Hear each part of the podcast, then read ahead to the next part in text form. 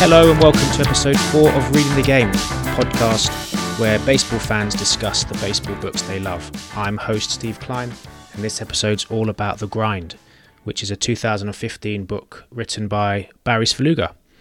Barry is a Washington Post journalist, and at the time of writing the book, he was covering the Washington Nationals beat and used his intimate access to the Nationals to go behind the scenes and provide a warts and all account of life in the arduous 162 game season.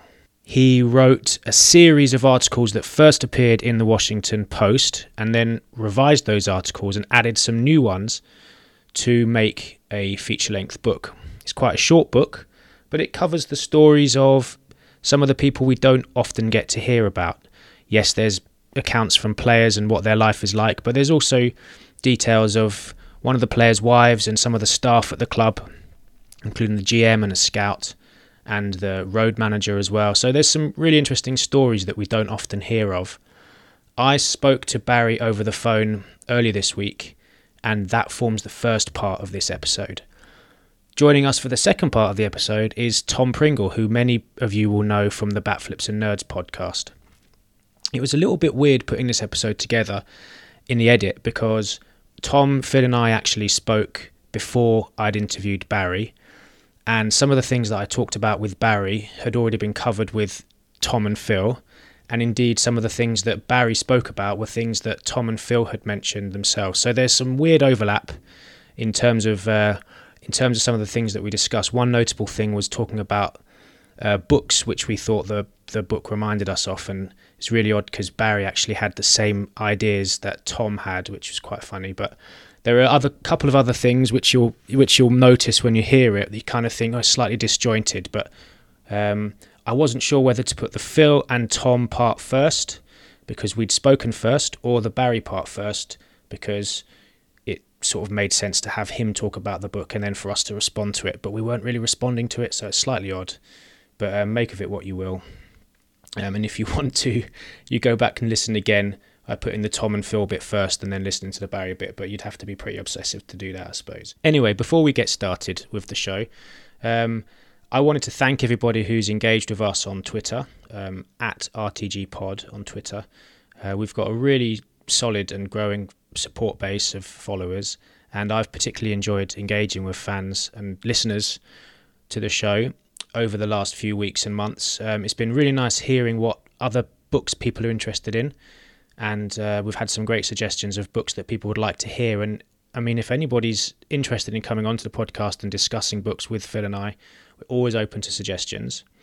Secondly, it would be fantastic if you could rate and review the podcast wherever it is you get your podcasts. I mean, the big one is iTunes. We've had a couple of really good five star reviews on there, which have um, really brightened my day when I read them. It sort of made things feel really worthwhile. Uh, but apart from anything else, it allows us to get more exposure. So if you can, if you've got a moment and you use iTunes, just go on there and give us a five star review. Say some generally nice things about the episodes that you've listened to or the podcast in in general be fantastic and it will help us out a little bit as well. All right, and I just want to say here as well that when I was talking to Barry over the phone, I had to call him using Skype, and it's not something that I've done before. We always use uh, a record using Google Hangout and then just grab the audio from the YouTube file. Um, and I had to work around a way of making sure that I could record my Skype conversation with Barry. And the only way I could work out to do that was to loop back the audio through my microphone headphones. And so I was getting a little bit of audio delay which meant that it was really, really difficult to speak because I had a millisecond behind my voice. I was hearing my voice as well in the, in, in the mic, in the audio, in the in the headphones rather. So I want to apologise for sounding even more monotone and laconic than usual um, during the Barry's Svrluga episode. I promise I was completely engaged and interested, but um, on listening, it does come across perhaps that I was slightly um, dry and um, and and brief. So apologies for that, but hopefully you'll enjoy the interview anyway. So I'm just going to leave a brief musical interlude, sort of fade in between the two parts of the episode, and you won't hear from me again outside of the two parts. But I just want to use this opportunity to trail the next episode of the show, so it gives you an opportunity to read the book or reread the book if you want to. And it's Russell Carleton's The Shift, and we're going to be hopefully joined by Russell and also by Henry Cook from Absolute Bunts for that episode. So that's one to look out for in the future. All right, let's get on with the show.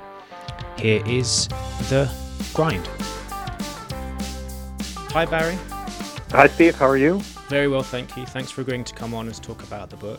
I'm a big fan, and um, I was hoping you might be able to talk to us at the beginning of the of the recording about your inspiration and a bit of background to you writing the book, how you came to write the book.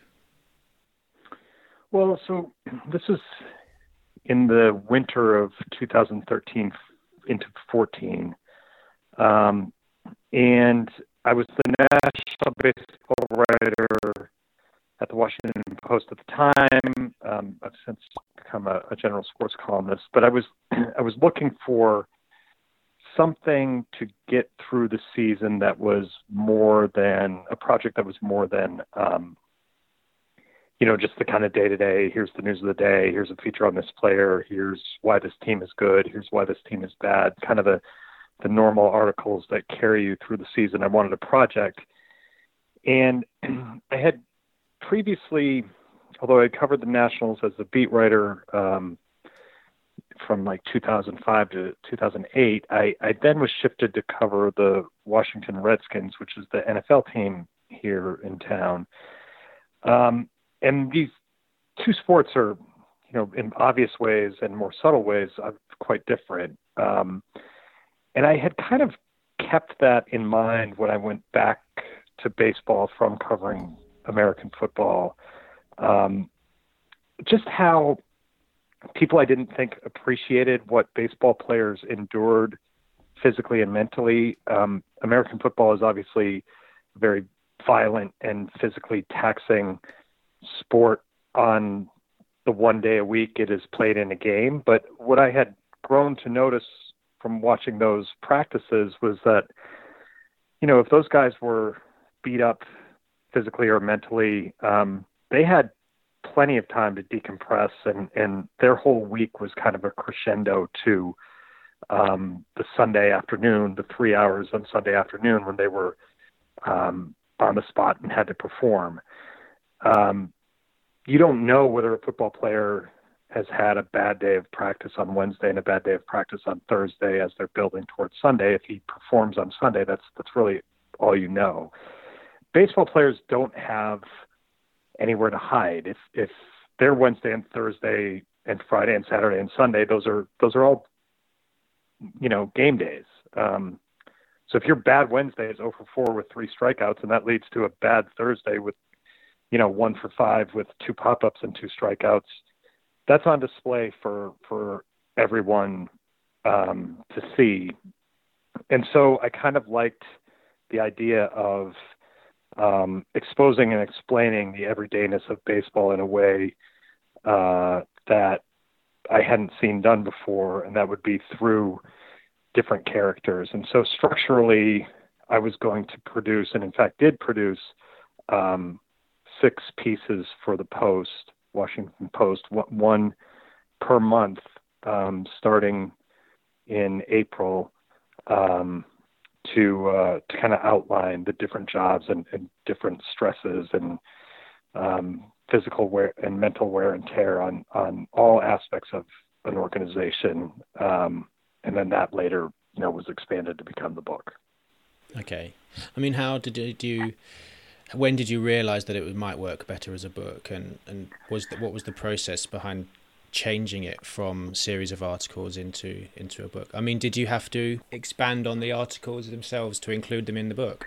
So, uh, in fact, and and this is it's almost like a little bit of a cheater book because um, the six stories that uh, ran in the paper were reproduced um, in the book, not quite verbatim, but there was not a lot of expansion. Um, and in fact, I, I wanted I wanted to tell the paper as I was turning it in the book that look, I'd given you my best effort on on these stories. I hadn't held back. There wasn't a lot of room. I didn't need. I didn't think they needed to be longer to explain each character. So um, I'm sure there were some readers who were like, you know, bought the book or saw the book and were like, well, wow, I've, I've read most of this uh, already, and may have felt disappointed. I, I thought it worked you know, I don't know if you're if you or your audience would be familiar with a book by um, an American journalist named George Will, uh, who's actually a political journalist, but a huge uh, baseball fan.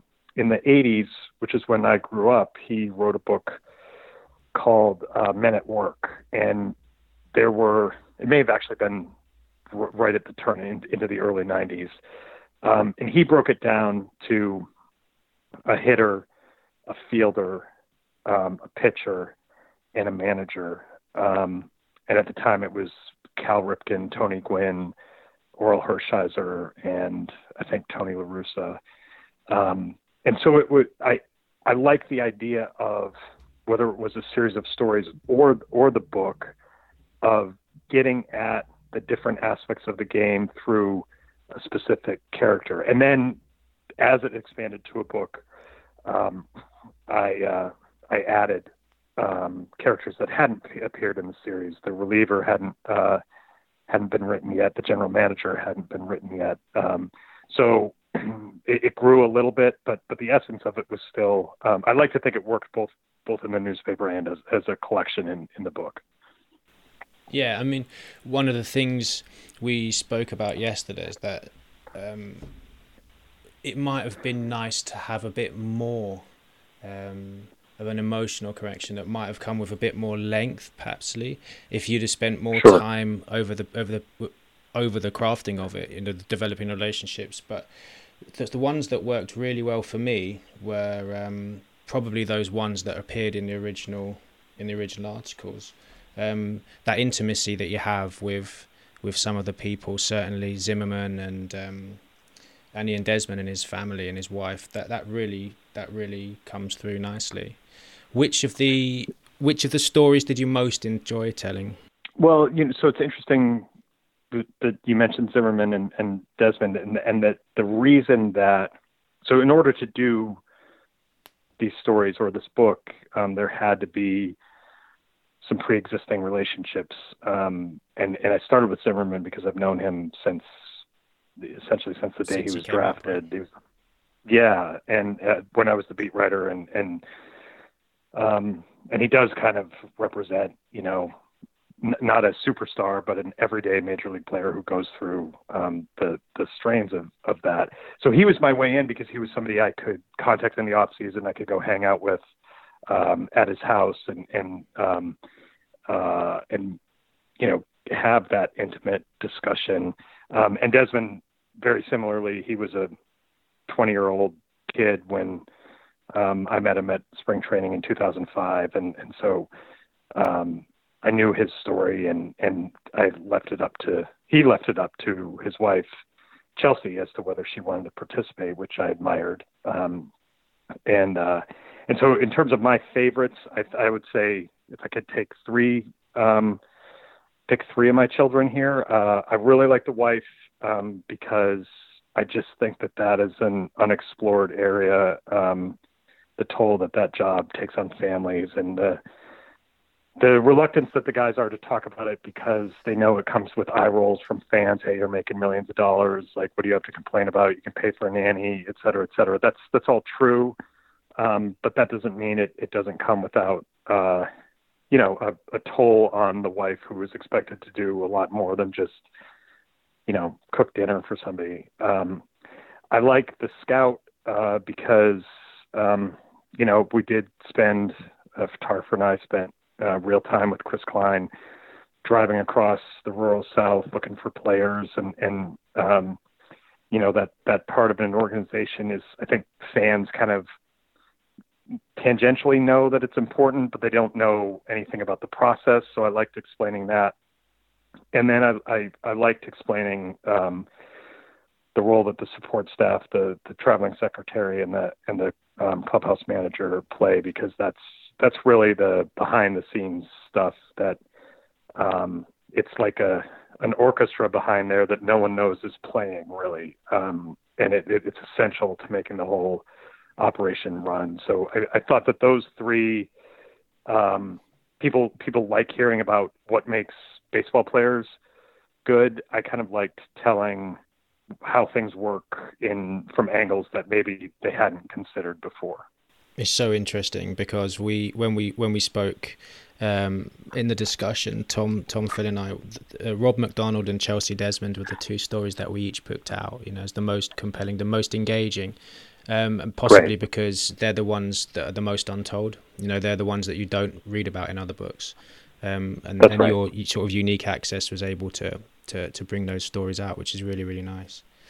Um, is there anyone else you might might like to have included? You know, p- perhaps well, other, other characters. So the, the, yeah, the the um, uh, you know the one that people that is very obvious is um, the manager uh, or a coach, honestly. And I I almost was more inclined to do um, a coach. The problem with the manager in this case was the just a simple timing thing. The manager was a guy named Matt Williams. He's a former player, third baseman with um, Arizona and the the New York, in the um, San Francisco Giants. Giants yeah. So very, yeah, very accomplished uh, player. Um, it was his first year, and you know, number one, I didn't have a relationship with him to start. I, I got to know him um, over the course of the year, um, but I I almost didn't. You know, these for better for worse, like the the on-field personnel, the starter, the veteran, the reliever, they're supposed to represent kind of typical um, people in that job. supposed to speak for. Uh, obviously, they all have their own idiosyncrasies, but um, they're supposed to, uh, y- you know, be um, more than than who they are. And I thought that that was difficult with a rookie manager who's going through it for the first time and might be under um, different stresses than a guy who's established. If if the previous manager was Davey Johnson, if Davey Johnson had still been the manager, I almost certainly would have uh, in, included um, included him because I think that you know there have been, if any, if your audience has read um, a Buzz Bissinger book called uh, Three Nights in August, um, which examines Tony La Russa and the Cardinals through the view of one series. Um, I think it's fascinating the machinations that go on um, for a manager. So that would be that would certainly um, be one. Uh, and then you know you could um, you could get more into the minor league side of it. I did like including uh, the 26th man, the guy who who goes back and forth. Um, but there's almost a you know there's almost another layer there of of you know, finding someone in the low rungs of the minor leagues who wasn't a high draft pick, who maybe is a little older than the rest of the people in the league, who who could, you know, represents keeping the keeping the dream um, alive. So that you know, there's almost endless places to go. Yeah. Um, and one thing I would say is, you know, if if this was originally reported as a book, um, I think it would have gotten deeper into each character because there wouldn't have been an, a need to publish, you know, something in April, something in May, something yeah, no in June. Constraints. Yeah, and so this played out much. If if you read the book, there's there's obviously a character element, but there's also a chronological element too, because you know nothing about Zimmerman is included um, that happened in June or or July. Nothing about um, you know, I mean, the, the scouting chapter leads up to the draft, so that makes chronological sense. Um, but you know, you could have if if I had done all the reporting throughout the year and then sat down in October to write the book, it would have felt like a little bit. It, it would have been a different book for sure. Yeah. How long did it take you to write? I mean, I know you mentioned the original six articles sort of were written over the course of the season, but then once the season wrapped up and you decided to bring it um, to publication as an actual book and add the additional content. How long did it take you to finish off? So, um, you know, the obvious uh, idea would be to try to push it out for opening day the next year. And, and one thing I learned about, I, I haven't written very many many books. Uh, this, would, as you mentioned, was just the second. Um, uh, but book publishing takes a longer lead time than that. So the, mm the goal became to get it get it out by um, the All Star game the next summer, uh, and that meant I needed to have everything in, if I recall, by mid January.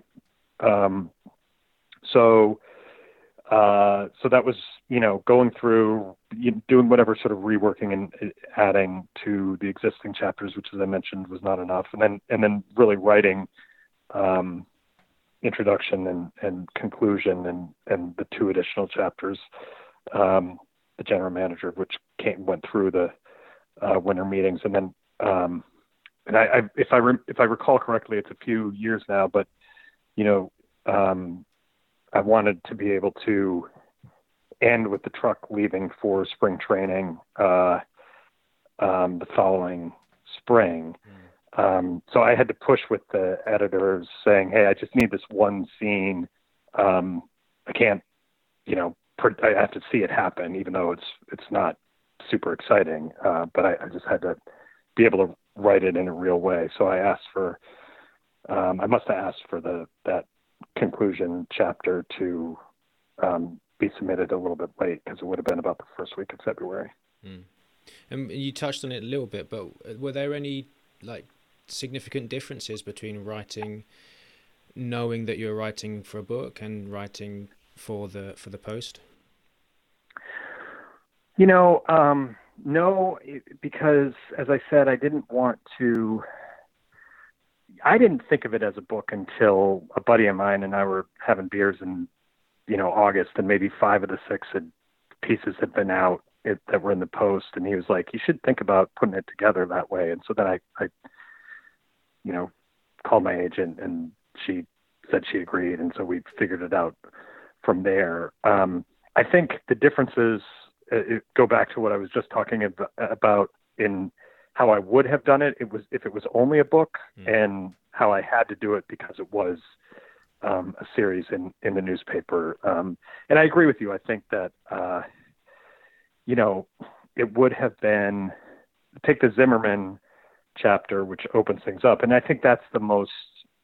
In a way, it's the most boring chapter because it's it's kind of a profile of a baseball player, a typical baseball player, and, and getting ready for the the season but there's no um, real time, and I don't remember the sp- specifics of his 2015, but I think he was injured again.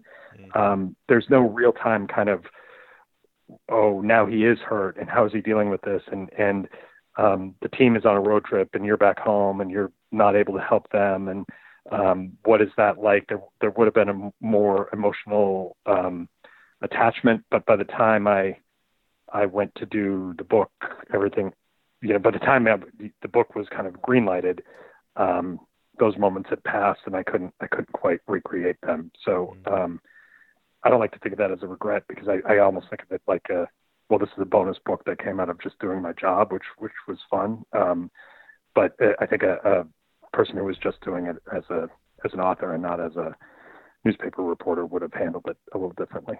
Sure. So now that you're no longer on the national beat, I mean, have have you are there any book length projects that you might approach? I mean, would you consider a follow up a book or to the book, or perhaps another book, or even another series yes, of long form articles? Yes, all of that is something I, I like to keep my um, my ears pricked up for, um, for sure. Um, I, I, as I mentioned, I, I um, was um, made a sports columnist in I guess late 2016, and so and in that uh, I'm not quite sure if it's exactly the same as as in the UK, but um, you know I'm I'm now I'm writing opinion pieces across sports, so Olympics and the NFL, and um, sure. certainly still keeping a hand in, in baseball because in a way that's what I know and, and like the most. Um, but it's been such a uh, a ride to learn how to do this job, which is a job I haven't had before and, mm-hmm. and requires, you know, just a different way of thinking and a different way of writing that I, I kind of want to make sure I'm doing this job correctly before I start thinking, um, okay, here's, here's, uh, here's another book. Um, I do like the idea of explaining, um, how a sport works. Uh, I don't know if you guys are familiar with the book um, K by Tyler Kepner, the New York Times yeah, it's just baseball out, right? columnist. yeah, so that's a new one.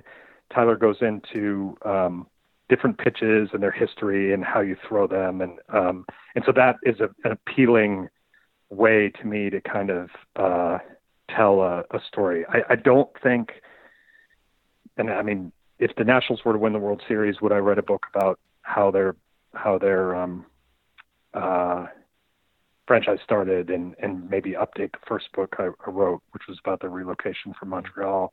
That that's a possibility because it, it is. You know, I know more about that story now than I did even when I wrote that book. Um, that's a long-winded way of saying I have no current ideas, sure, uh, sure. but would be happy to would be happy to do it.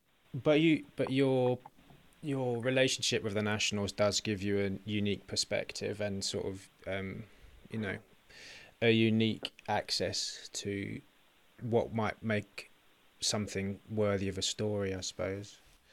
Um, yeah, and and there's a length of there's almost like a, a service time length there. I mean, as the as the first beat writer in you know five who was exposed to kind of the chaos of moving a major league franchise from one city to the other, and and the team is owned by Major League Baseball. At the, you know, there's all these elements of of that journey that um, uh, it's there's just it's not ju- just the relationship with the club, which can be contentious at times. There's just a, a bank of knowledge and mm. and I, I mean I could sit down right now and say okay write a history of the Washington Nationals you know jot down a hundred names that you should call and and uh and I'd have those names and I'd, mm. I'd be able to get going on that project so that's that's why that would be um appealing the, the problem is you know I think there are four or five new New York Yankee books out this this year sure. um there's so much history with the Yankees, and there's and and such a huge fan base and such a huge city. Um, there's not quite that appetite in Washington for for this baseball team, in part because they don't have the history. But I think one of the good things about the book is that it doesn't necessarily come across as a as a book about the Washington Nationals. It comes across as a that, book about baseball, and and that that really works well. That's a, a I'm so happy to hear you say that because that was certainly a, a goal. I mean, the the team in town that I have access to is the Nationals, but um, they were supposed to represent, and it could have been written about any team. It could have been, you know, eight or ten characters from eight or ten different teams. I, I did like that. Um, if you keep it focused on one, um, on one franchise, then you can see how all those parts kind of connect. Um, so it, in a way, I like that uh, better. But in terms of marketing the book, if you had if you had ten different teams represented, um, you might have been able to t- sell it to in ten different markets a bit better. I always I um, I'm always when people say, "Oh, that book you wrote about the Nationals," I get a little crestfallen because that's not how I think of it. I think of it as a baseball book. Um, I think the people who understand it say exactly what um, you just said that it's a a baseball book that uses the Nationals to tell a story about how the sport works. Absolutely, it's just a sort of way into the to the behind the smoke and mirrors, really, because um, we right. only see what's on what you only see the package, the polished package. I mean, that's right. You going back to the actual the grind? Um, in the afterword that you wrote for the paperback edition, which is the edition that I have, you're kind of implying that something's got to give, you know, with the schedule that that this is too much and it's almost a breaking point. How is it for you? Too much of a grind, and is there anything you do to change the structure of the season? So they they've actually addressed a little bit of it um, in the in the last um, collective bargaining uh, agreement between the um, the union and the uh, and Major League Baseball. Mm some of it is just simple stuff like don't reduce the number of times that teams have to travel a certain distance um, after playing a night game and then play the next day in a city that's um, three time zones away. Um, there are restrictions. I don't have them in front of me, but there are restrictions of, you know, if you're traveling X amount of miles or uh, X amount of time across, you know, Y time zones, the, the game must start by 1 p.m. in the time uh, that you're leaving, so that you're not uh, arriving at four or five in the morning and having to play um, that next day. there are they now are starting the season slightly earlier yeah. to give more off days in during the season. That seems again, I think people have a mix, misconception on what the physical demands of baseball are. Um, so it seems like it might be petty and not really, uh, you know, substantive. But um, if you talk to players, uh, boy, do they value their off days, and they notice like, do we have an off day at home where we have a home game, we're off the next day, and then we're not traveling uh, and we play at home the following day. That's almost like a mini vacation for them. They've got sure. 48 hours with nothing to do, which is in- inconceivable. That can be so restorative. In terms of reducing the schedule, um, there was some talk uh, of going back from 162 games to 154 games. I think that uh, the financial equation is not going to work out there. You're all of these uh, media rights packages um, that are you know that each team generates so much revenue from how they broadcast their games. If you are there's no broadcaster that's going to say, "Oh, we paid for 162 games, but it's totally fine if we give you the same amount of money for 154 games." Uh, so that that's just and that you know lessens money for owners, but also for players, and and that's probably not going to work. So uh, the, the tweaks, I think, sound minor, but um, the players are are happy with them, and um, and look, the sport is it's played more days than it's not. It's played, you know, quite often 13 times in 14 days. Um, these guys know what they're in for. They know how to handle it. They learn how to handle it, and and it's a um, it's a way to, you know, sort out the wheat from the chaff, I guess, uh, in in in a way. Um, it's uh, it's a remarkable thing to watch a, a player or a team go go through for sure. Yeah, I mean, we all we all agreed that the we wouldn't want to change it from the fans' perspective. You know, I can understand from reading the book that things need to things might need to change, but from our from the outside, do you we'd we'd want more. You know, we want more baseball. Well, think yeah, think about it. I mean, I yeah. I um, if you're watching, if you're a fan of a specific team, uh, and the season starts in April.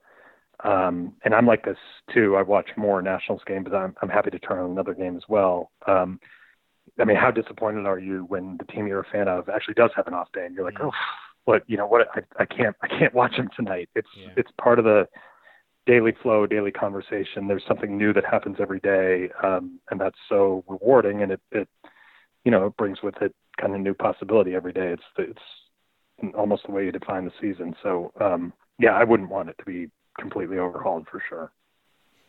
Cool. All right. Well, listen, I've really enjoyed talking to you, Barry. It's been great um, having you on. Thanks for agreeing to come on. I don't know if there's anything you Thanks, want to plug or. Um... No, I'm, uh, it's great. I'm glad. I'm glad it's you know the book is um, a few years old, uh, so I'm glad people are still thinking it's worthy of talking about. I don't think it's a, a book about the 2014 Washington Nationals. I think it's a book about how baseball is, how baseball works, and and um, so I hope there's a little bit of timelessness to it that that um, if you're talking about it five years later, you're, you're hopefully you appreciate. Yeah, weirdly, it might be the kind of um, kind of book that ages well. You know, it's kind of as right. a as a historical document as well as a snapshot in time. It's quite interesting. That'd be my hope. Brilliant. Thanks very much, Barry. Okay. Okay. Great. Cheers. Thanks, Steve. Appreciate Bye-bye. it. Yep. Bye. Bye.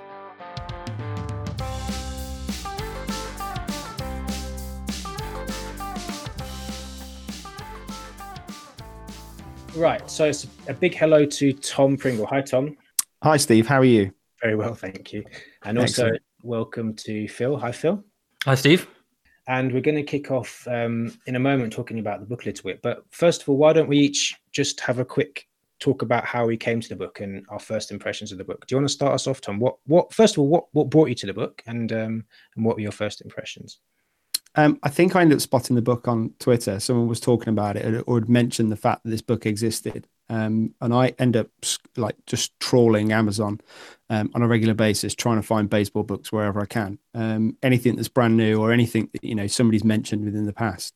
Um, my wife will certainly attest the amount of baseball books that I've got on a bookshelf that are just piling up at the moment, and I still need to read a load of them. Um, so it was just one of those books that was on offer I saw that it was quite short as well in, in its in its size in terms of the fact that the chapters are very short as well. And it kind of drew me to it just to to learn more about um, well i'm sure we're going to discuss it but a baseball season but not just the players. It was the, the people in the, the, the back as well in the, the front office whether it be the wives etc um, so it really drew me to it rather than just the standard sort of baseball player or baseball team story.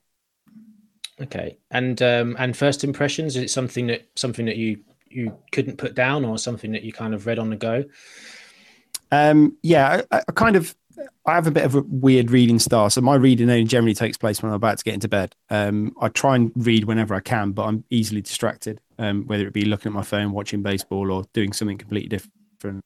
Um, so I generally try and be disciplined and just read when I get into bed. So the fact that it was short chapters and short paragraphs, I could quite quickly get through it. Um, I was saying before, I'm pretty simple human for people that know me. I'm not very well educated. So for me, it was quite to just pick up and just get on with. I didn't really have to. I found in the passive baseball books, I kind of need to go back a couple of pages and catch up where I was if I if I don't stop at the end of a chapter. Um, so it was good for me in that sense. I, I really liked it. Okay, how about you, Phil? Um, I came across it a couple of years ago when I was in the states, and I went to a few Nats games, and uh, I think I saw it at a table. And to be honest with you, I kind of ignored it. I looked at the back of it, thought, okay, that's that's that's quite a cool idea to get different snapshots, and then like completely forgot about it until a few months ago when we were discussing the books that um, we could discuss on the on the podcast.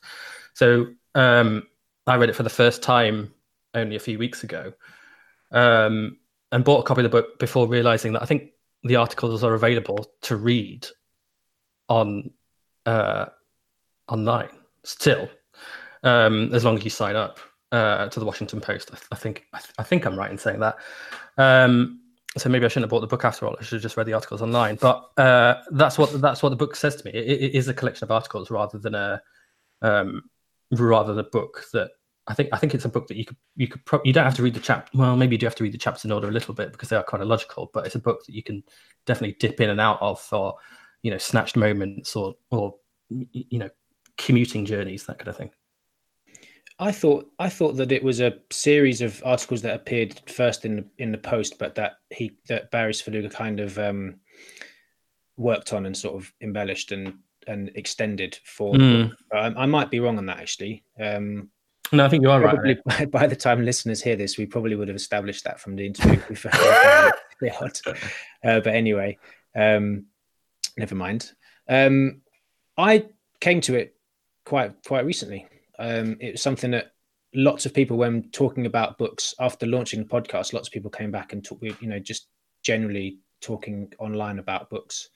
Um, and it was something that just kept coming up. And because it's so accessible and because it's so uh, easy to read, I, I kind of got a copy and, and read through it. I have to say, I read it really, really quickly. I'm a bit like you, Tom. I do most of my reading in the evenings when um, I last about seven minutes before falling asleep. Um, but it was something that I could I could read quite quickly. I, I, I, I kind of I think I read it in just in a, in a few nights, and I think it it's like you said it's it's it's really accessible. It's really it's a really really easy read, and that's not to denigrate it in any way. I'm not it, it, it's not um I'm not putting it down at all, but um, in fact it's a good thing. You know, it, it has a nice um, journalistic style, um, which is which is really readable, but also helps you really to connect with the um with the with the characters with the protagonists. Um, so yeah, I have to say I I don't know. I I really enjoyed the book. Um, so yeah, we'll move on. And uh, speaking as we sort of said that it's we sort of said it's a collection of articles, isn't it? You've got the veteran, the wife, the scout, the starter, the 26th man, the glue, the reliever, the GM, and the winter. Um, so it's basically some short articles about different people and, and how they're involved with the Washington Nationals or how they're involved with baseball through the Washington Nationals. If we start with you, Tom, which of the stories did you find the most compelling and why? Um, I think it was probably the the wife sort of um, struck a chord with me, probably because of my experience in the military and going away. So it's a story of her kind of just waiting at home all the time with the kids, especially. Um, I really like the fact that she just accepted that that's the life that it is. Um, clearly, you know, in this is Chelsea Desmond, by the way. Um, her husband Ian Desmond was earning a, substantial amount of money, but do you know what? Sometimes all that money probably doesn't make much of a difference when you're just sat at home on your own. Um, so it was it was quite nice actually that she was very very honest within the story as well. I enjoyed the part as well. I know we're going to come onto it later, but the, the fact that the kids were just you know they were staying up until dad had finished his baseball because for her it was like well when they're going to see him because he spends most of his time on the field. So when when are they going to actually see him and interact with him? So I, I really like that. I think that one struck a quite a, a decent chord with me. Okay, um, and how about you, Phil? Uh, I'm always a, a, sucker for a minor league uh, tough luck, uh, Bull Durham kind of story. So, uh, the 26th man, which um, describes Tyler Moore's experience of kind of bouncing between uh, the bigs and, and AAA. Um, uh, that story I found quite fascinating, um, but also the glue article or chapter uh, of Rob McDonald and Mike Wallace. Rob McDonald was the uh, vice president of clubhouse operations, and uh, Mike Wallace was the team travel clubhouse and equipment manager, and they still both work at the Nats. And it shone a light on something that I didn't really know a lot about, was just how much organization goes into uh, an 162 game season, or at least 162 game season um, it's something that I didn't really know about, and it's definitely the the article that I found the most compelling. Um, in particular, when uh, it's talking about like the number of flights they have to have to manage. the 33 flights, two train trips, five bus charters over the course of a season, and the last of the Nationals' 12 road trips um, They'd go through six, three cities, involve one train ride, three flights, 46 bus rides, 78 passengers, 25 equipment trucks, six sets of golf clubs, 70 equipment bags, one massage table, 125 pieces of luggage, including two guitars. What could possibly go wrong? And it was just like, yeah, wow, okay, respect to those two guys.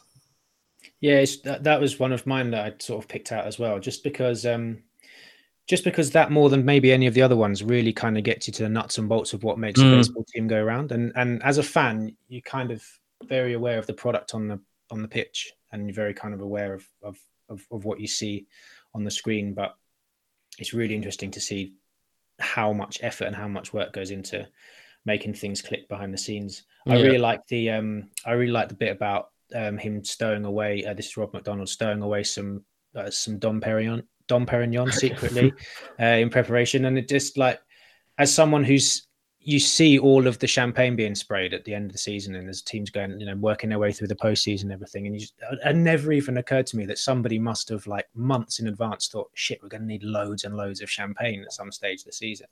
Yeah. Um, so yeah, it was. I, I, was really compelled by that one. I also actually weirdly wrote down Chelsea Desmond. I thought it was a really nice story, and not so much the um, not so much the Chelsea has been part of that, but there's a there's a reference to Rick Ankiel's wife, who mm. set up a website mm. for um yeah. set up a website for wives and girlfriends yeah, yeah. who kind of not just having to look after the kids and everything, but having you know constantly having to move around the country at the drop of a hat. You know, sometimes being overnight being told that you're going to have to be waking up in another city. You know, finding somewhere to live in a new city and just all that wasted time of people having to look for new homes and new schools and everything like that. And, and so they sort of thought, uh, Rick, this is Rick as well, sort of thought it'd be a good idea to set up a website to support people to be able to do that. And that was a really nice sort of human story, which I thought was really nice. And then um, the other one was Drew Storen, the, the, the, because it, it really, this is the, the, the chapter on the reliever, because it really kind of highlighted the difference between a starting pitcher and a relief pitcher, which I thought was, from a baseball perspective, was quite interesting um, and it tallied with. Um, I don't know if you've heard the in, on Collin McHugh's um, podcast. He does a really good interview with um, Sean Doolittle. This is like about a month ago, and they were talking themselves about the difference in mentality behind being between being a, a reliever and a pitcher, and the difference of you know having to be called in or having basically having to rock up to the ballpark, ballpark every night, knowing that you might get in the game, versus knowing that you're not going to be playing for four game four days out of five and that that was quite interesting. But especially in the context of how increasingly starters are being treated like relievers a little bit, you know, and, and, and mm. are we moving away from having that structure of having five starters and actually perhaps look into the future when increasingly starters are going to be treated a bit more like they're just going to have to throw here and there and how that will affect their mentality? So i thought that was quite that was quite an interesting one as well. Um so yeah. Um, moving on then, we kind of talked a little bit about our favorites. Is what what would you have liked more of from the book? I mean, I know Phil and I were talking off air about how it is just effectively just an, a collection of articles. Is there anything you would have liked the author to have gone a bit more in depth on? You know, and perhaps another person at the organization or one of the people that we do actually hear a little bit about in the book. Anything you'd like to have heard more of? Um, Tom, um, there's there's there's there's nothing from the people that we heard from. I think he kind of covered it in a broad brush sense for each one, which was really good. Um, I, I did note down before the pod, just thinking about it, maybe they could look at like the I know they, they look at a scout, but also the data analyst side as well, sort of the new generation and looking at that. Maybe that would have been a, another angle to look at. And that could have even like followed the scout chapter. So um, there's a book, um, what's it called now? Three Nights in August um, which it, it, it's a great book in the sense of it talks about um, the Cubs versus the Cardinals in this three game series. Um, and it's it's a really good book. It's a nice book. It's well written. But the the the, the chapter at the end of the book is just berating analytics and it just like hammers analytics. And it really put a sour note on the book for me and I, I kind of felt not that Barry was against it at no point in the book did I ever get the impression that he was against analytics but it, it felt like a, a, bit of a missing part because it's such a huge thing in front offices at the moment to have that analytics department and all those people that are suddenly going into it. And whether it be people like you know Jeff Sullivan who is a writer and used to host a podcast and now working in the Rays front office. So the the, the variety of people they could have got um, would have been interesting um, I also thought maybe uh, just a, a, Nationals fan, just speaking to a fan, a season ticket holder who's experienced what the Nationals have gone through. Maybe somebody who's been there from the very start of the Nationals getting to Washington, um, and and actually speaking to them and saying, you know, how, how is it for you because of all their playoff disappointments? It, there must be something that, that they want to say, and that person who's been there from the start will probably say, you know, it's great to have the team arrive here. There's a lot of hope and expectation, and then it's just been years of disappointment in recent years. So they're, they're the only two I could really think of how I mean, for me, that I was going to say the thing about it would have been lovely to have hear from someone in the front office, you know, like an an an an an an an an, an, an, an analyst, an analyst. I got it out there. Um, but the thing is, what I would have liked to have gone behind the scenes on that kind of relationship between the clubhouse and and the uh, front office. I thought that might have been quite interesting to kind of explore. Uh, uh, we have, well, I certainly have this sort of sense that there's still a bit of conflict um, in in clubs between the team, um, you know, responsible for putting the, the team, the, the people on the pitch, and and also the um, and also the the analysts. um, so it might be quite interesting to have an exploration of that in a way, and also, you know, possibly if we'd have heard from a from a more journalist as well you know because obviously mm. barry writes the book and he's a journalist but it might have been nice to know what the what the what it was like being on the beat a bit more. If he'd have been a bit more biographical about it i thought it might, might have been quite interesting. How about how about you phil? Um i would like to have heard a voice from someone that wasn't a white american. Um that i think stood out for me when I was when I was reading each chapter that I thought, well, there were other play there were other players who weren't American on the roster, and um, so I thought it could have done with like a touch of diversity. Um, country music was mentioned a few times. Uh, a belief in God and Christianity was mentioned a few times, and I thought that it would have been interesting to um, either speak to some like hear from somebody from within the organization or a fan. Um, i completely agree about the, the, the, comment about fans. I thought it would be interesting to um, hear from them why they support the nats given that uh, that that you know before the nats existed there was there were the expos. So um, how that how how a fan how a couple of fans have come to support the nats and whether or not um, well yeah just just how that came about really I think in I think in Svrluga's defense, like he there's a there's a level of intimacy uh, with the people that he talks to. Uh, he's obviously built relationships with people. One the, the big one, big acknowledgement is uh, is to Ryan Zimmerman, who was um, he's known really since being drafted and has come up, but mm. he's obviously managed to develop a relationship over quite a long time.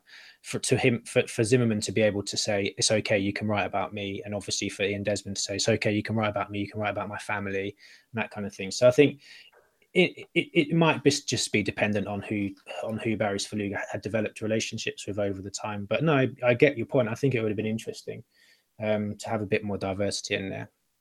And just just thinking about that that connection between the bench and the front office as well. I've only just realised, but there's nobody from the coaching staff who's interviewed at all. I don't believe no, there's exactly, anyone yeah. at all. So the I mean the, the ideal pair probably would have been the bench coach, which is kind of your your man manager, the guy who sort of keeps everybody in line. Not really the manager who's doing that. It's more your bench coach who does it. So he could have probably been that one to to interview. Um, maybe Barry did, you know, interview the first base coach or the third base coach and just went, well, this doesn't really fit in the book. yeah, honest. I did. I did wonder that as well. That whether or not there were a couple of people who just didn't make the uh, didn't make the cut, uh, didn't make it to the bigs of appearing in uh, in the book or uh, appearing in the newspaper. But that might and, well have been the case. And that would be quite interesting as well, just in terms of in terms of um, revisiting, because it's it's it's it's mostly about the, the 2014 season, um, and I don't think that Barry Svrluga's now on the beat per se. I think he's um, he's he's more of a national. He covers the national game for the Washington Post, but I know he's still involved with the with the Nationals. Um, might be interesting to see how his his, his relationships have changed in that time, and if if he were writing it today, there might be different characters involved, and, and how you know we might hear their voices a little bit more. Um, but going back to you, is anything missing? Like, and going back to kind of the structure and the format of the book, I think um, I would just like to have heard more about everybody. Yeah, and I think that's that's you know the, the format doesn't lend itself to that. Um, but because the stories were quite or the articles are quite brief, they you, I could I felt like I couldn't get emotionally invested with any of the mm. subjects to a great extent before oh we moved on to the next one. Um, so I was kind of left like wanting to know a little bit more about um, like Drew Storen, like what you know, what happened to him in like a flash forward, like like um, in the Dan Barry book, is kind of like well, what what happened to him in the 2015 season. I did find myself, I did find myself looking up stats on kind of everybody involved and Washington national seasons on on Baseball Reference throughout re- reading this book because I was I wanted to know more. I was I was I was thirsty to find out well what happened. Is this this person still playing in the major leagues? Are they in AAA? Are they in AA? But yeah, just my personal point of view. No, I think yeah, I'm very much I'm very much like you on that, Phil. So when when I was finished, I, I, was always making sure I was finishing a chapter on somebody, but then, as you say, going straight into Google, find out where they are now, mm. how they finished up that season, and you know what what sort of led to their downfall or their rise after that. In fact, looking at the list of people, pretty much everyone downfalled on this yeah. this book. Yeah, yeah. everyone. There's not many people who've gone on to better things since being involved in the book. I don't think. I mean, obviously, like some of the career arcs were, were towards the you know they're towards the end anyway. But the, who was the guy, the uh, the the twenty sixth man? It was the is it Tyler Moore? Yeah. Tyler I mean, Moore, I, yeah. I don't, think, yeah. I don't think he's involved at the major league level anymore. Uh, and I'm not even sure Drew Storen is um, pitching in the majors at the moment. No, I think Drew's. I don't know if he's retired. I looked this up yesterday. I don't think he's retired, but he's not played for a while. I know Doug Fister's gone. Um, Desmond's obviously up at the Rockies now. Mm. Um, I just thought though as well they they they missed out a prospect. Yeah, a prospect that in there really as well. That's mm. one of their, their people to talk to. You know, from draft from draft day onwards as well. Yeah, although I mean, he does. That's the thing is that for perhaps for Barry Svrluga, you know, um, Desmond and Zimmerman were prospects. Did they they just weren't. Yeah, they, they prospects to him because he kind of known them since they became part of the organization. But yeah, I know I know what you mean. It would have been nice to have someone who was sort of bright eyed and bushy tailed. I mean, for me, that's one of the most interesting things about it is hearing, you know, it it t- t- kind of takes it takes you behind the smoke and mirrors a little bit. I think the book, and that that's what it does really well because Zimmerman talks he's he's the veteran, but he kind of talks. He's a veteran at 29, which I thought was quite funny. I was like, yeah, yeah. 29. But, but, yeah, I know what you mean. He's yeah. been around the block, and and there's a Yeah. sense, there's a sort of weariness um, in the way that he comes across, which is really interesting. Um, you know, he it's very much it's very much a job. It's very much a job for him, and and it's um it's interesting hearing how you know when he was when he was young he he would get restless in the off season and he couldn't stay away from the base you know he'd constantly be doing things. And and kind of as he's got older he just i can't remember what he says. I think he has like six weeks or a period of time over the winter where he just does nothing related nothing, to baseball yeah. whatsoever.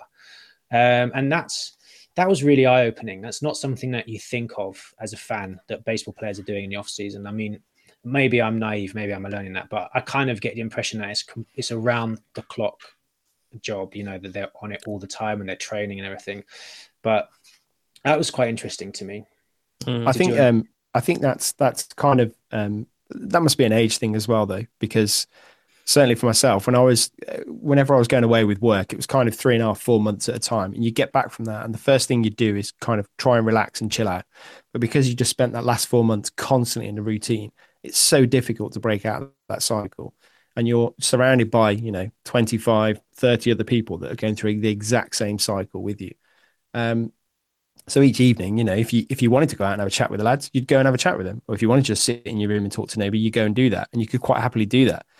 But then you you literally the seat for them. And the thing is, I spoke to uh, one of my friends who used to play um, cricket for Middlesex and New Zealand, and he said it was very similar for him. It's like you literally just get picked up one day, taken home, and dropped into your house, and you're sitting there in your house like I've literally got no one to talk to. Wife's gone to work for the day. I've got no one to talk to. Everyone else has gone off and leave. Everyone's disappeared. And it must be so difficult to switch off out of that mentality as a youngster in a baseball season. But then I think as players get older and they get married and they have kids, they've got so much more to think about. And when the, the end of the mm. season comes, it's like, oh, thank God that's there. Right, I can relax now and actually enjoy some family time.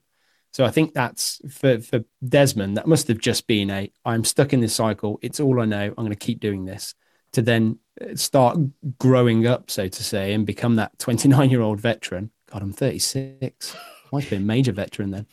Um, the it must be he, he, just must have had to break that cycle and get out of it. Um, and that was like for me, that was one of the big comparisons of the book to read it and see all these different stories. Like you mentioned about the fixer earlier, the fact that you know the, the, the players need to come off the bus and everything's there. It's ready to go.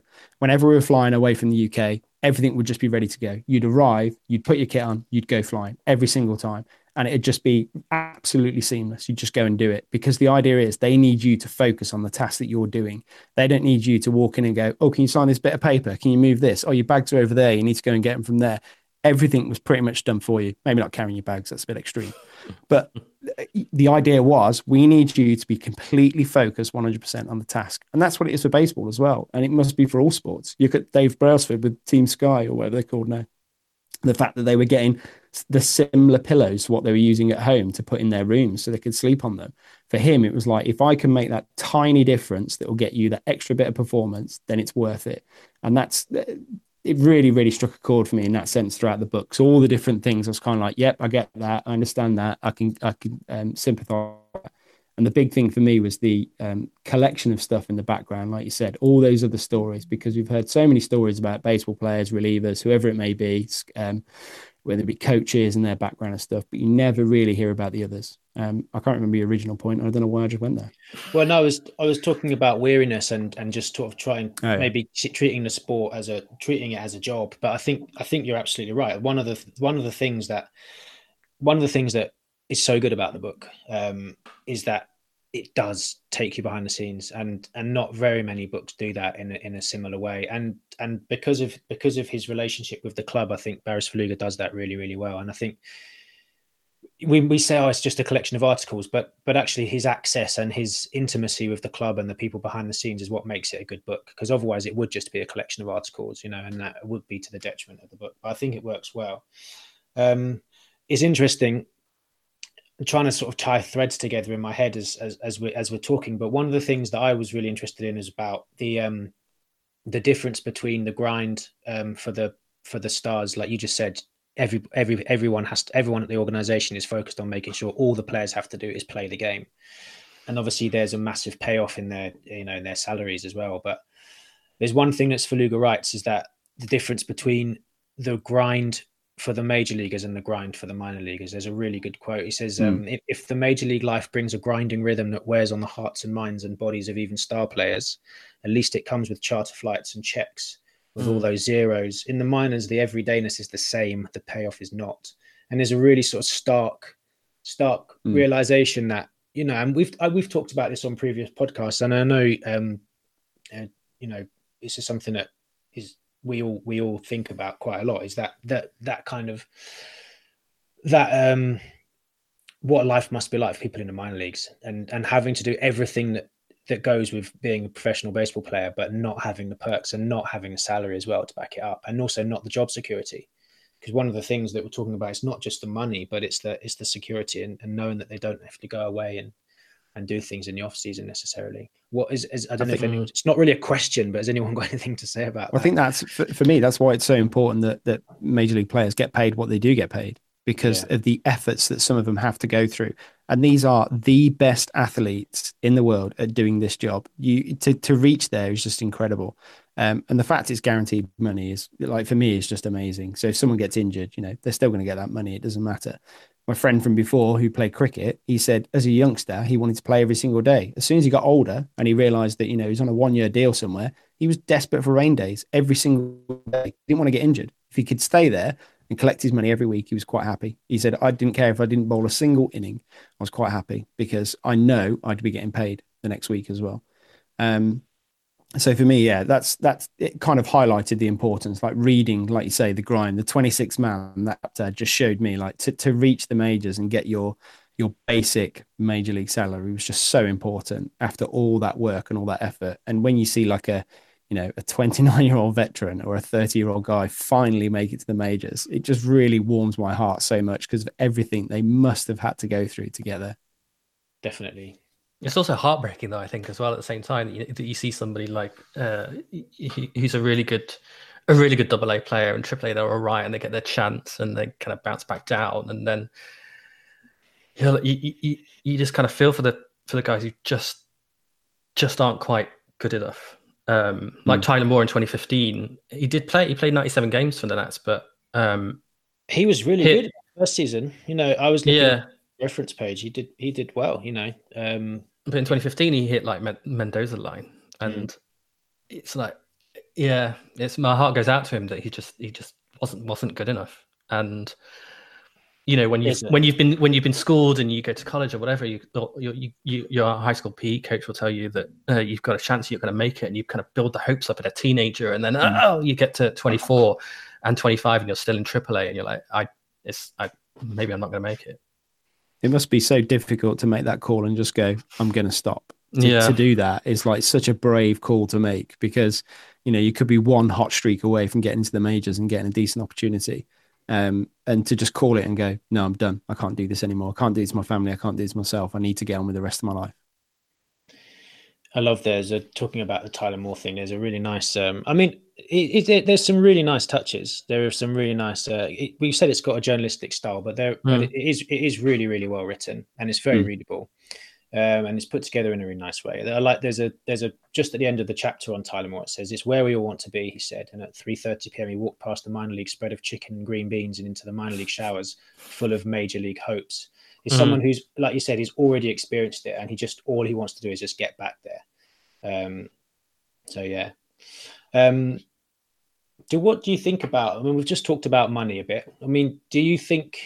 Do you? I'm not proposing that we rip up and start again in terms of you know reinventing the game, but is 162 games too much? Like I, I have I have a lot of friends who I've got a lot of friends who I talk to baseball about who don't know very much about baseball whatsoever, and most of them just tell me to shut up. But um, the, when you when you're talking about baseball, they say, "Oh, it's just isn't it just like fat guys playing rounders?" You know, like what what's the thing? And you tell them that they play 162 games over six months, that they have, you know, very very rarely have a day off only once in the season do they have more than one day off in a you know more than one day off mm. to join the All Star break. You know, if you were given the power to do so, is there anything you'd do to change the structure of the season to make it less of a grind, or do you think that if you shortened it, you know, if it went back to 154, you know, maybe down to like 142 or something, would it just still be as much of a grind, and it just that everyone would just adapt it to get the most out of the schedule as possible? Um, yeah, I, I don't know really because I suppose, like you say, if you get to 154, then you're going to want more out of your guys. The, you know, the coaches, the owners, the GMs, they're going to want more out of their guys from performance. Um, yeah, let's not talk about the money because that's just going to cause all sorts of problems. Um, but I think they're probably going to expect more from them. Um, I, I mean, let's let's say the ideal solution would be to spread it over pretty much a whole year and everyone plays in the dome because then you don't have to worry about the weather because that's kind of the, the, the limiting factors the start of the year and the end of the year with the weather in certain areas of the country. So that's going to stop stop the season from being extended anymore. I know the nba season's been extended recently which has helped them out and they've got more off days um, which the union's been fighting for. I mean clearly as a fan i'd be disappointed if they go down from 160 but having learned more about it and seen the, troubles that people end up going through, and you know, just these. I mean, there's a year where Xander Bogaerts was just playing with a, I think it was a wrist injury for the whole year, and he just struggled throughout the whole season. You just think, do you know what? If the season was shorter, the more off days, he could probably get back to fitness pretty quick and sort himself out. And, and you just see guys that just struggle for the whole season, and that's it. They just keep getting put in the lineup. They're not getting put on the IL, and and that's just going to happen.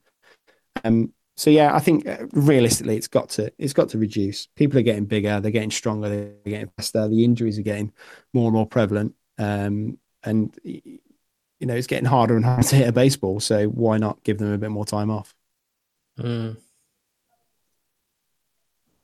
Phil, you that was a a, a, a, thoughtful, Mm. a thoughtful pause. Mm, I was thinking, man, I'm gonna have to do an impact assessment and get back to you on this. Um, like, I think my, my worry if you reduce if if you reduce the numbers of games significantly, would it push up ticket prices?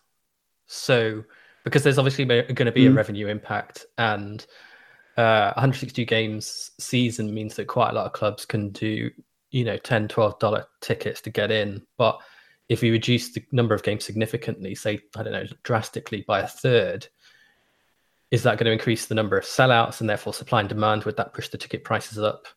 Uh, I, I don't know if reducing the number of games would be beneficial to fans at least in terms of how how it hits their pockets.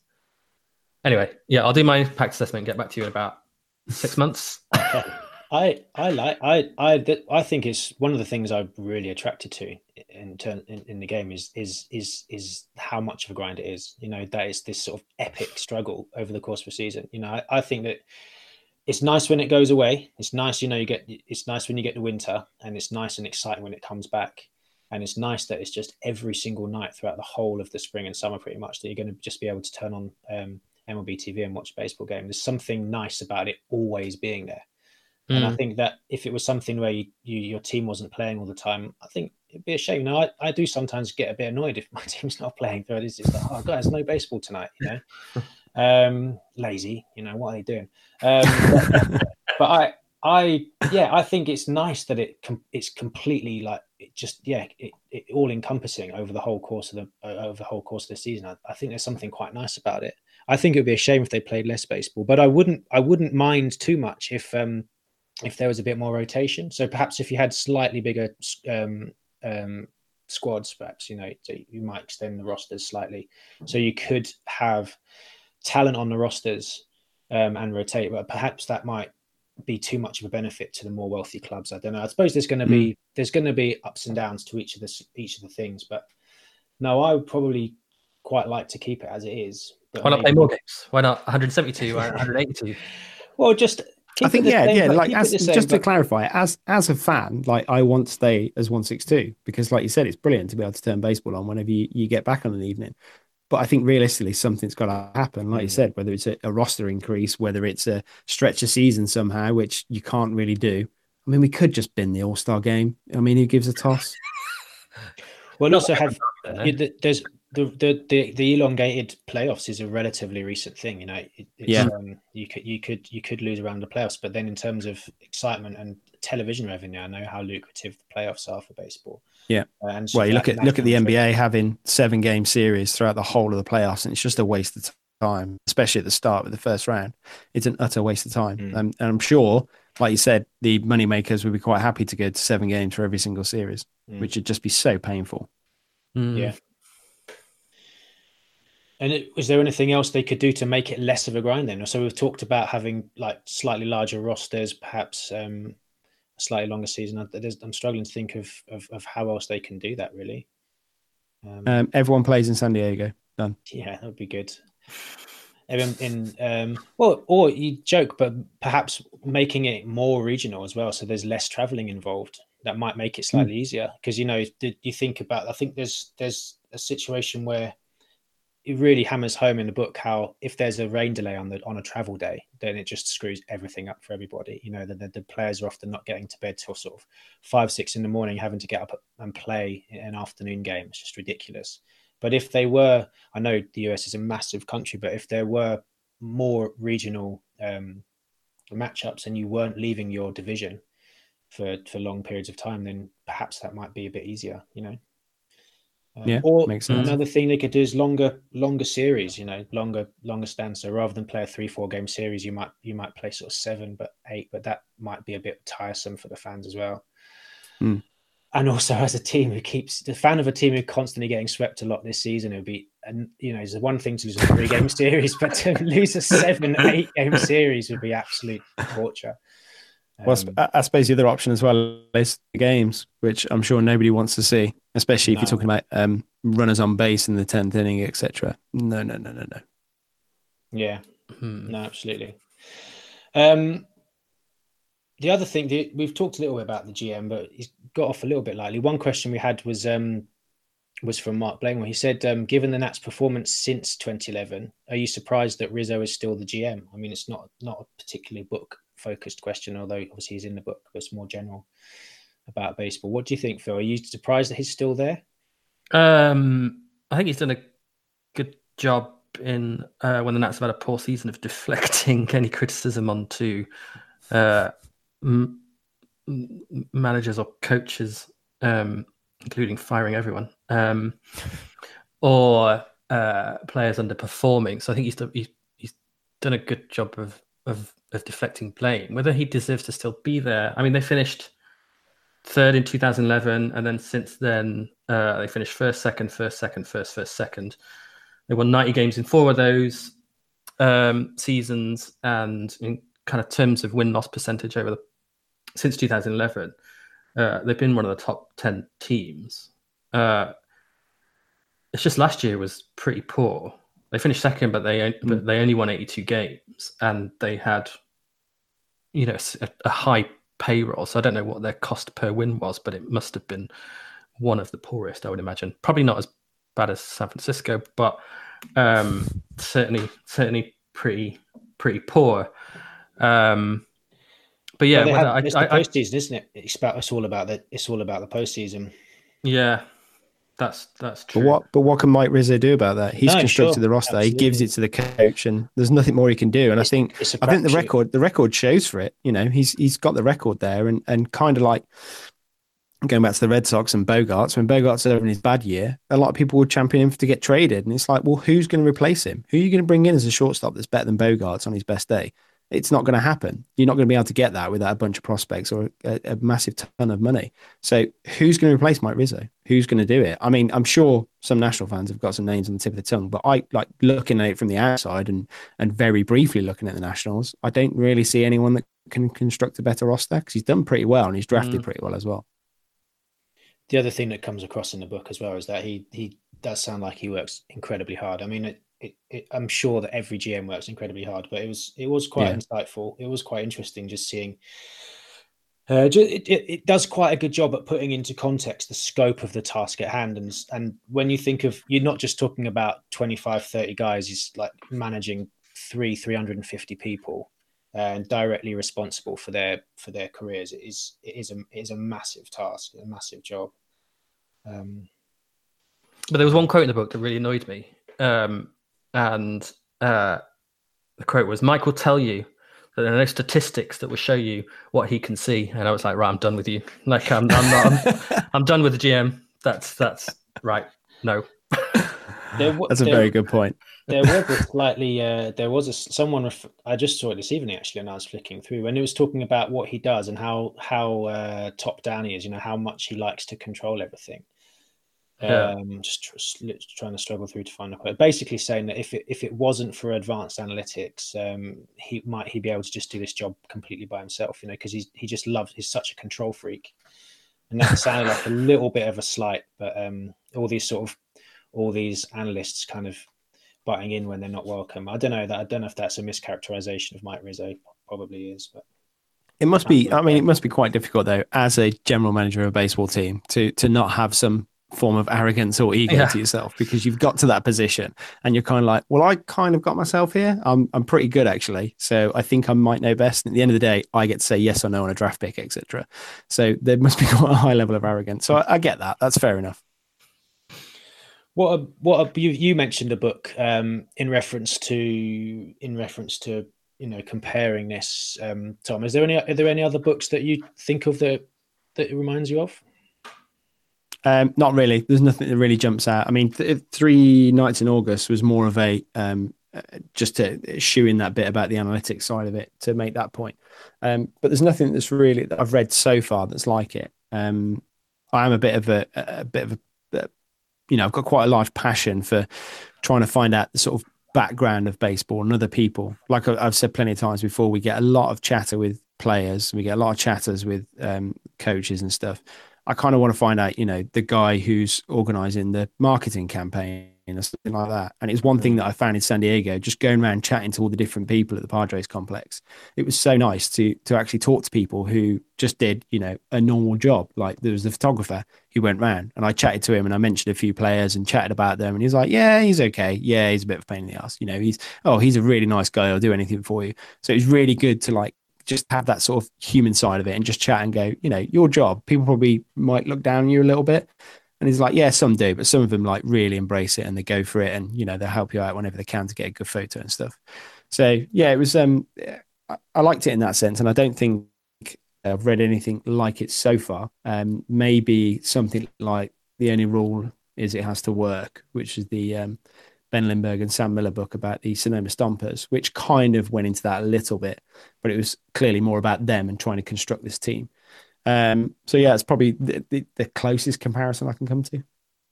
I think that's why it's. I think that's why it's quite a quite an interesting read, is because it, it is new, it is fresh, and it does do something that that that very few other. Well, I can't think of another book that's done it but it's his access and his um his like I said before his intimacy with the organization that allows him to kind of bring all that stuff to light, which is quite interesting. Um, Phil, is anything that you brought to mind? I mean, no, not really. I can't think of anything like it either. Um, some of the stories in it like remind me of other articles that I might have read or the pieces online, but in terms of in terms of book, I can't think anything like it. I'm kind of surprised that it hasn't been done again or um, something very similar.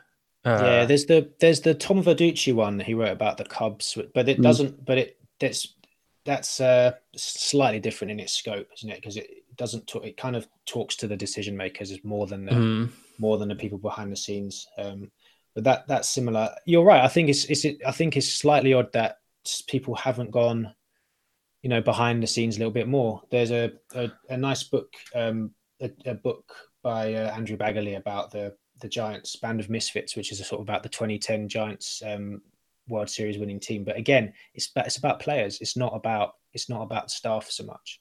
And I think there's I think people are missing a trick a little bit. I think fans would really enjoy that access to to the you know behind the scenes at their clubs.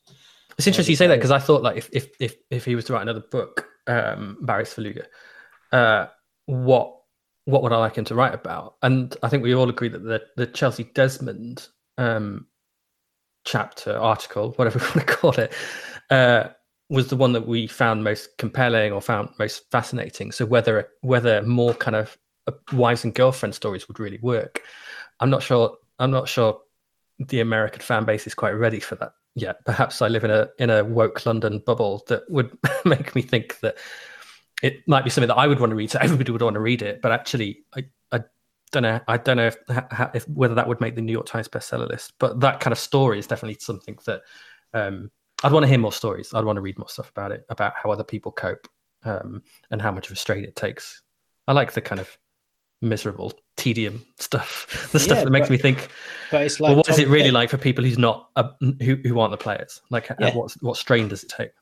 I, I but I think it's like what Tom was saying. You know, when he went behind behind the scenes a little bit at the Padres in the spring, like it would be really interesting to find out people who they for them it's just a job like they're not they're not involved in in in the in the team on a really really high level you know so it might mm. be interesting but at the same time they're integral parts of the the the you know the wheel um so yeah i i i, I think there's scope for another book or similar books that could be revealing and interesting um I certainly, I certainly enjoyed the book. I, I think we would, like I said, we were talking off air. Is something about it that I that I wanted more of. I think it might have been that emotional connection a little bit more that mm-hmm. I got from from reading other books about baseball, but reading about other people in baseball.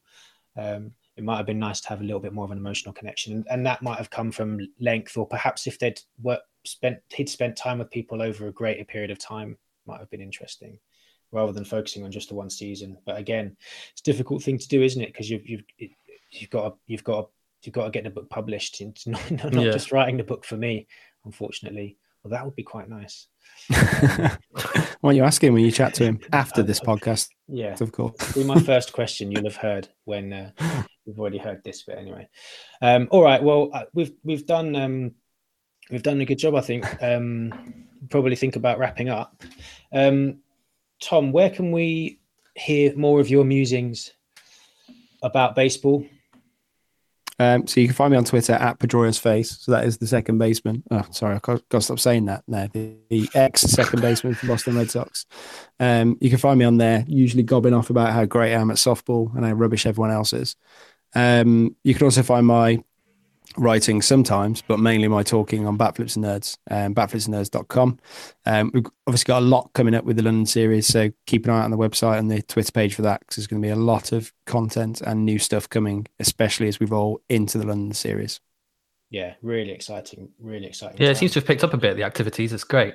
and it Yeah, just massively. seems, just seems daily to be things to be getting Yeah. excited about. It's just yeah, it's really really good. Really looking forward to that and countdown well and truly on now. Mhm. Um, oh, I don't know why I started that countdown. I don't know why I do it every single time I do these countdowns, and after about three days, I'm like, I totally regret starting this. well, I'm enjoying it. I love a countdown. Um, all right. Well, thanks very much. We'll we'll leave it there. Cheers, guys. Thanks very much.